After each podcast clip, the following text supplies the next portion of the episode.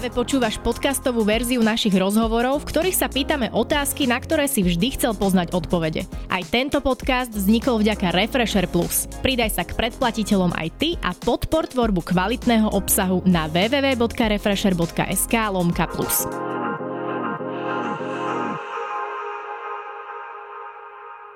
Lamia Jalilová je rehoľná sestra, ktorá je zároveň vášnivá tiktokerka. Na svojom profile sestra Lamia má vyše 77 tisíc followerov a cez milión lajkov. Pracuje s mládežou a posledné týždne pomáhala na hraniciach s Ukrajinou. A Lamia, vítaj u nás v štúdiu. Ďakujem, ďakujem. Ahojte všetci. Mňa by na začiatok zaujímalo, prečo si sa rozhodla vôbec stať rehoľnou sestrou? To je také zaujímavé povolanie nie veľmi obyčajné, tak nám o tom môžeš povedať viac. Fúha, je to podľa taký dlhý príbeh, takže asi by som ho mala tu skrátiť. No, mm, reholná sestra. Tak e, akože keď som bola mladšia, alebo taká tínejdžerka, tak samozrejme, že som žila obyčajným životom a nikdy som o tom nejako nesnívala, lebo vôbec som nad tým nerozmýšľala. Že išla som, proste išla som svoj život, chcela som mať rodinu, a mala som kamaráta a tak. No, ale stále bolo to niečo, čo ma brzdilo, alebo ako by som to povedala, že nebola som šťastná. Teda bola som šťastná, ale stále som si povedala, že ešte mi niečo chýba. Niečo mi chýba. Nevedela som, hľadala som čo a ako. A tak postupne, postupne prišla taká nejaká otázka, že Lamia, čo ty a, reho- a reholná sestra? A ja, že fú, to určite nie. Lebo ja predsa nemôžem byť reholná sestra, veď ja kvázi nie som ako keby na to stvorená, lebo som hneď vedela e, vymenovať 100 prekážok, prečo nie. A hneď som zahodila túto myšlienku za, takto za hlavu a išla som ďalej. A prečo nie? Uh, neviem, lebo ja som si vytvorila, že reholná sestra uh, v mojom ponímaní bol niekto, kto asi potom tak uh, túži už od detstva a je takou, takou skľudnejšou povahou a má také predpoklady tomu, tak som si povedala, že asi tie predpoklady vôbec nemám. Vôbec som nechcela nosiť mm, nejakú sukňu a už vôbec nie zavoj. To boli také moje tínejdžerské veci, také moje problémy. A vôbec som, až som chcela mať rodinu samozrejme, takže všetko bolo, že určite nie, to nie, nie, nie. Takže som to zahodila za chrbát a išla som ďalej. Ale e, tá myšlienka, tá otázka bola stále už po tom mojom srdci a jedného dňa to prišlo, že som musela si to priznať, že je to moja cesta a, a proste, keď som sa vydala a tou cestou, že som začala hľadať a viac tak mm, skúmať to povolanie, tak som vedela, že som na správnom mieste. A doteraz je to tak, že som tu, som šťastná a viem, že to je to, čo ma naplňa. Ty máš aj v popise na TikToku, že som sestra a som šťastná. Dávaš to tak ľuďom najavo nejakým spôsobom, že aj reholné sestry môžu mať kvázi šťastný, obyčajný život? Tuto vetu som povedala úplne, že spontánne, lebo keď sme mali prvé sľuby, e, tak tam bol jeden chalán, ktorý natáčal videa. A zrazu vôbec som to nečakala, on prišiel a že niečo sa pýtal, nejaký rozhovor. A ja som bola úplne vystresovaná, emócie, úplne, že najkrajšie v mojom živote som že som šťastná. A odtedy to sa tak ťahalo, tá myšlienka so mnou a naozaj um, si myslím, že chcela by som to ukázať, že aj reholné sestry um, môžu byť aj, aj sú šťastné, že to nie je o tom, že sme stále smutné alebo stále prežívame nejaké, neviem, problémy. Jasné. Um, ty si už spomenula ten závoj a tú sukňu, tak ja by som si rada pustila jeden z tvojich TikTokov, ak by sme mohli ukázať divákom.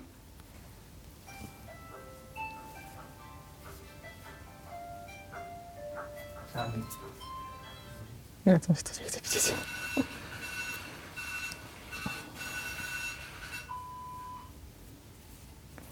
No mňa tak zaujalo, že ty si v popise pri tomto TikToku hovorila o tom, že spíš v závoji a v sukni.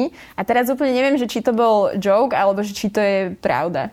Ale tak myslím si, že ľudia, ktorí ma sledujú, hneď vedia, že to bola úplná že ironia, lebo To boli moje asi najbežnejšie aj prvé otázky, keď som sa objavila na TikToku alebo na iných sociálnych sieťach. A to bola, že či sa v tom sprchuješ, či v tom aj spíš. A nie, lebo mám kopec videí aj na TikToku, kde nemám zavoj. a nemám ani sukňu, že som oblečená v športovom alebo turisticky alebo tak. Takže to bola totálna ironia. A mo- asi už si to môžem dovoliť po nejakom tom roku alebo tak, čo pôsobím na TikToku, takže niektorí naozaj vedia, že to tak nie je. Takže som rada, že už to môžem takto brať ľahko. Mňa by zaujímalo, že aké pre teba teda je dennene nosiť e, závoj. Je to mm-hmm. niečo, na čo si si už úplne zvykla? Áno, hej, úplne. Už tak som sestra 5 rokov, čo nie je veľa. Dúfam, aj 5, áno. Uh, čo nie je veľa, ale uh, keď som to mala prvýkrát na sebe, tak som chodila úplne, že, že úplne, že to čo je. Ale teraz to je úplne bežná vec, úplná pohoda. Akože niekedy mi to mm, zavádza, keď fúka vietor alebo tak, ale to sú už také maličkosti, ktoré si vôbec teraz nevšímam. E, ešte sa vráťme k tým začiatkom. Ako reagovala tvoja rodina na to, keď e, si sa vydala touto cestou? No, bolo to, bolo to ťažké a je ťažké podľa nás stále, lebo ešte zo začiatku vlastne nevedeli, čo riešim. Dosť dlho nevedeli, o čo mi ide. A, tak možno niečo už tak v hlave mali nejaké predstavy, alebo tak začínali niečo tušiť, ale ja som im to nepovedala. Lebo uh, ja som teda vlastne odišla z domu a prišla som na Slovensku, aby som tak viac riešila svoje povolanie reholnej sestry, tak naši vlastne o tom nejako nevedeli. Mysleli si, že idem študovať na Slovensko, čo bola totálna blbosť asi, lebo nechápali, na čo na Slovensku vlastne idem, čo som tu zabudla. Ale tak si povedať, že dobre, choď, vyskúšaj si. Už toto bol problém, že odchádzam z domu vôbec. A prepač, keď hovoríš z domu, tak myslíš z Azerbajdžanu? Áno, áno, áno, áno. Mm-hmm. z domu, hej.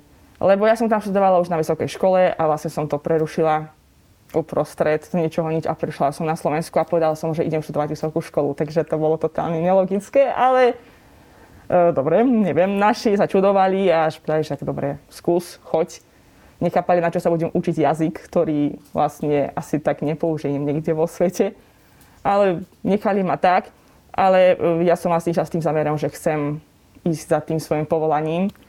Takže keď už prišla tá chvíľa, keď som mala skladať sľuby, tak som dala vedieť našim, že som napísala sms a bolo to dosť zaujímavé obdobie. Takže v podstate e, naši to kvázi nikdy neschválili, to, že mi povedali mi ešte, že sme radi, alebo že príjmame to, ale myslím si, že mňa majú veľmi radi a keď vidia, že som šťastná a spokojná, tak v podstate to neriešia. Tak by som to povedala asi najlepšie slovo, áno. A prečo Slovensko? No, lebo u nás e, v Baku, v mojom meste, e, mali e, slovenskí salesiani kňazi misiu. Čiže všetky kňazov, ktoré som poznala, boli Slováci. Takže bolo to také asi neviem, ja som to, ako keby som sa nerozhodovala o tom, lebo keď sme to riešili u nás, tak reholné sestry tam neboli vlastne. Takže som musela niekde odcestovať a vycestovať teda. A tak oni povedali, že tak na Slovensku však keď tu majú najľahšie, lebo poznali tu nejaké pomery, možnosti, takže bolo to proste Slovensko. A ako sa ti učila Slovenčina? Celkom mi to išlo asi v pohode, lebo viem po rusky, a tá rušina je podobná, takže e, vlastne som len prišla. Akože nebolo to také úplne, že by mi to hneď išlo, tak na začiatku som dosť som tak trpela a hlavne nejde o ten jazyk, ale o to, že si mimo kontextu celkovo v tej krajine, že neviem, politická otázka, nič nevieš v podstate. Neviem, nejaké vtipy, herci, filmy starí, že proste keď mi niekto povedal niečo, nejaká Helena Vondračková, že kto to je. že teraz akože viem, snažím sa byť tak v kontexte týchto vecí e, vlastne na ktorými na Slovensku sa žije, aby som mohla byť takou súčasťou, ale na začiatku to bolo fakt, že som nevedela o čom. A koľko rokov si na Slovensku?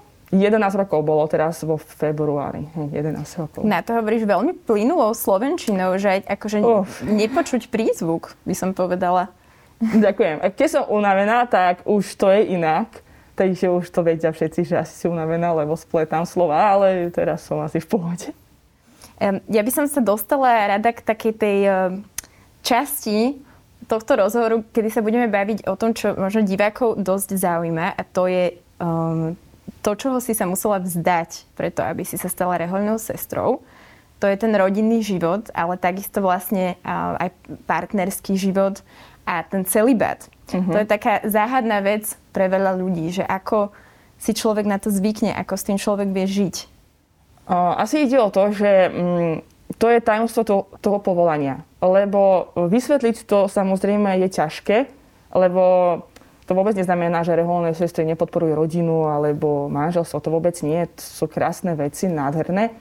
Ale je to fakt podľa také niečo, čo keď ty vieš, že to je tvoje povolanie, tak to proste dáš. Áno, nehovorím, že to je jednoduché.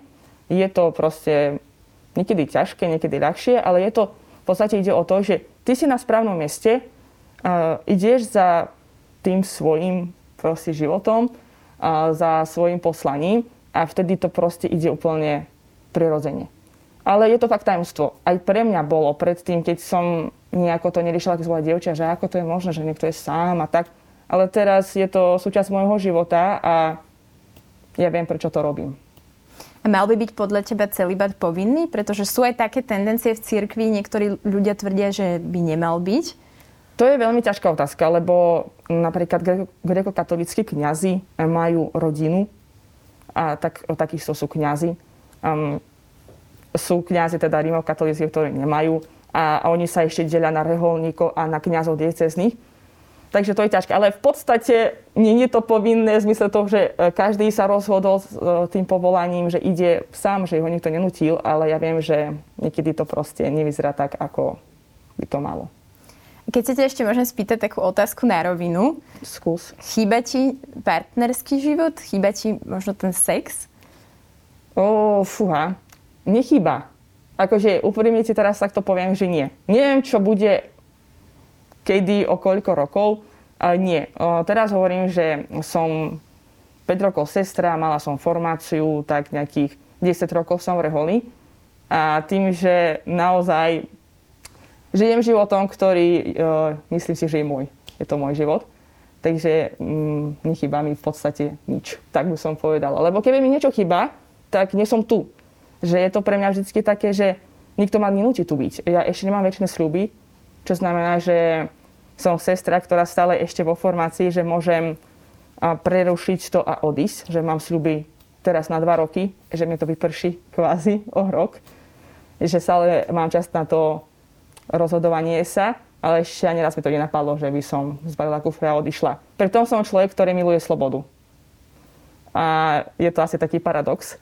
A tým pádom, že keď sa ma niekto spýta, ja poviem, že veď ma nikto nenúti tu byť. Proste keby som chcela, som preč. Keby chcem, tak mám rodinu.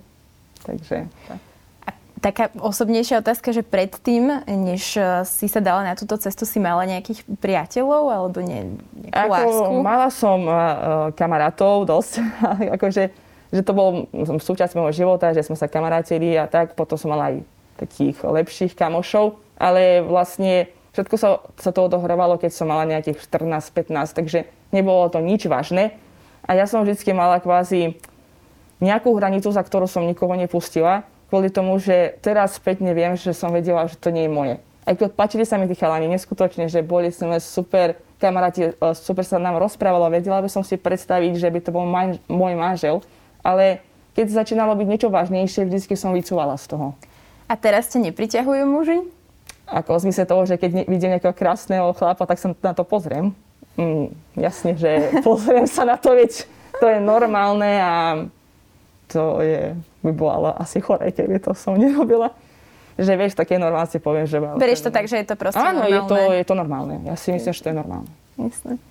Ešte ma celkom zaujíma vzťah e, tejto komunity k alkoholu, lebo viem, že je aj normálne, u Salesianov sa to považuje za normálne si dať akože pivo, že neviem, že jedno mhm. pivo ísť von s kamarátmi, že nie, nepovažuje sa to za nejaký veľký prešľap.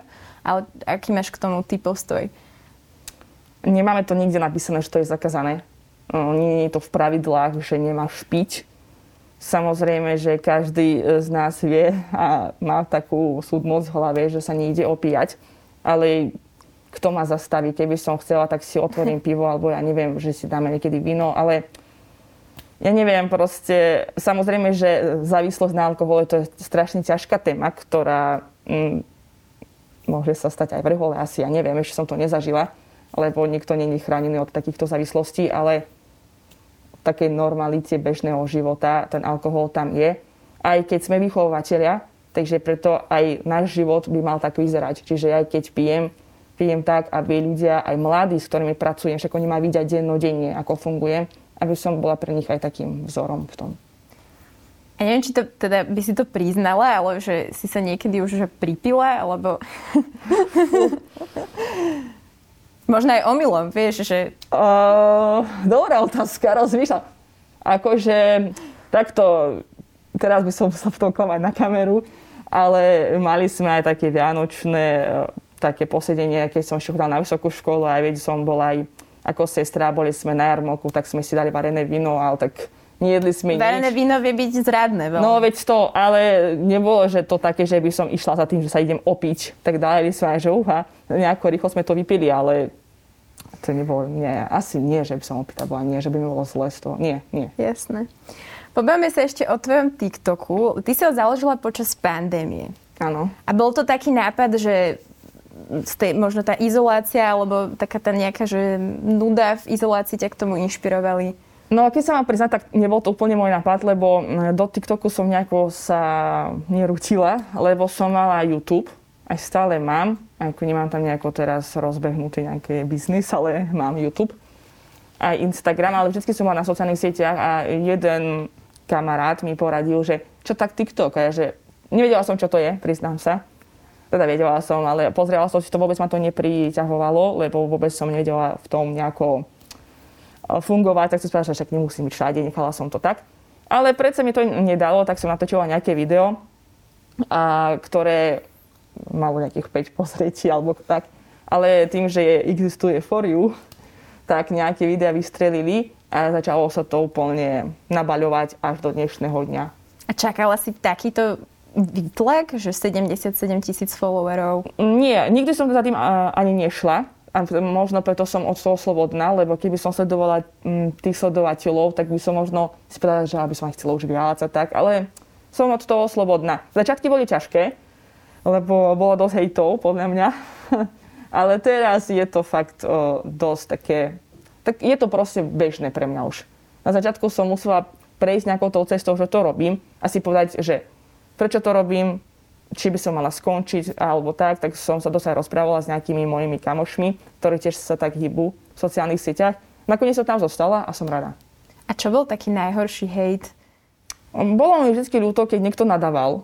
O, akože ja som napríklad otvorená vždy spätnej väzbe, aj rada sa porozprávam na nejaké otázky, aj, aj keď sa pýtaš niečo teraz napríklad, že také konštruktívne, ale keď niekto mi vynadal a vždy som vedela, že to sú v podstate malé deti, tak mi to bolo vždy taký ľúto, že prečo toľko nenavisti.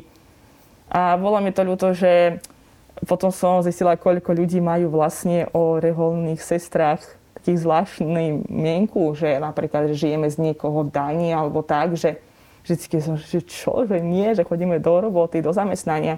Takže toto bolo pre mňa také ťažšie asi obdobie, ale už to už je za tým. Aký je taký najväčší, ne, prepáč, aký je taký najväčší predsudok o reholných sestrach? Akože vtipný alebo nevtipný? Kľudne daj vtipný. No predsudky akože, e, e, že boli také, že to, čo stále mi hovorili, že nič nerobíme celý deň, len sa modlíme. Stále sme smutné, vlastne žijeme teda z daní, že nechodíme do roboty a máme peniaze len tak, tak som to pochopila, že teda spíme v zavoji, aj spíme v sukni a že sme také, neviem, toto bolo asi takéto, áno, týchto 5. Ale stále vlastne sa ma pýtali, či nemôžem mať manžela, aj doteraz sa ma to pýtajú. Toto otázku, vidíš, to som teraz na to prišla, že tá otázka je stále tam. No ale nie je to tak, že nič nerobíte, pretože ty aj e, z toho tvojho života často na TikTok pridávaš veci, že čomu sa venujete. No a teraz si pomáhala na hraniciach. Aká bola pre teba táto skúsenosť? Dosť silná, lebo e, vzniklo to úplne tak, no spontánne, neviem, či to je úplne vhodné slovo, ale asi áno, lebo uh, prišla nejaká tá, neponúka, ale nebola to ponuka, vlastne sledovala som situáciu, videla som, že stále hľadali, že niekto, kto vie po ukrajinsky alebo po rusky, tak som že rusky viem, tak by som mohla. Co si pamätám, že sme pozerali film večer v sobotu, tak som sa otočila na moje sestry a sa ich pýtala, sestry, čo si myslíte, keby sa prihlásim, že môžem pomôcť? Tak na mňa pozerali, že dobre, idú prázdniny, ale máme tu tábor. A tak povedali, vieš čo, je to dôležité. Ty vieš ruštinu, choď, tábor proste bereme. Mala by som byť na tábore ako jedna z vedúcich u nás, lebo boli prázdniny. Tak vtedy to vzniklo, hneď som písala ďalej a do troch dní som vlastne vycestovala aj s ďalšími tak dvoma sestrami.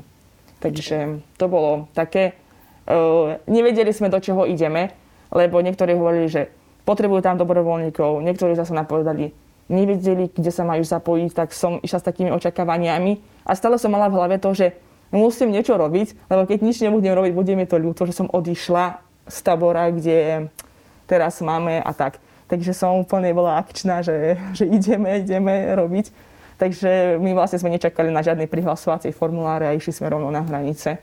A potom si pomáhala s registráciou, s nejakou humanitárnou pomocou? No vlastne e, my sme prišli na hranicu a tam bol nejaký stánok, kde sa registrovali dobrovoľníci. Tak sme vošli, že dobre vieme jazyk, tak som povedala, že viem ruštinu, tak postavili ma hneď, ako je solný priestor, kde začínal alebo skončil, neviem, tak niekde.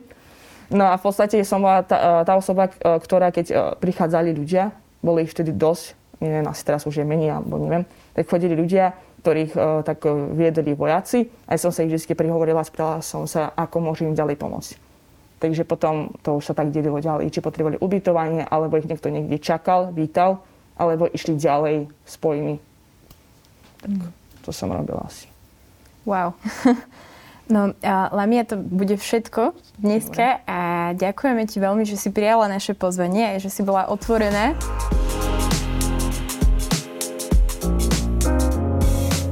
Počúval si podcastovú verziu Refresher rozhovorov. Nezabudni sa prihlásiť na odber tohto podcastu na Spotify alebo v apkách Apple a Google Podcasty. A samozrejme všetky rozhovory nájdeš na našom webe Refresher.sk.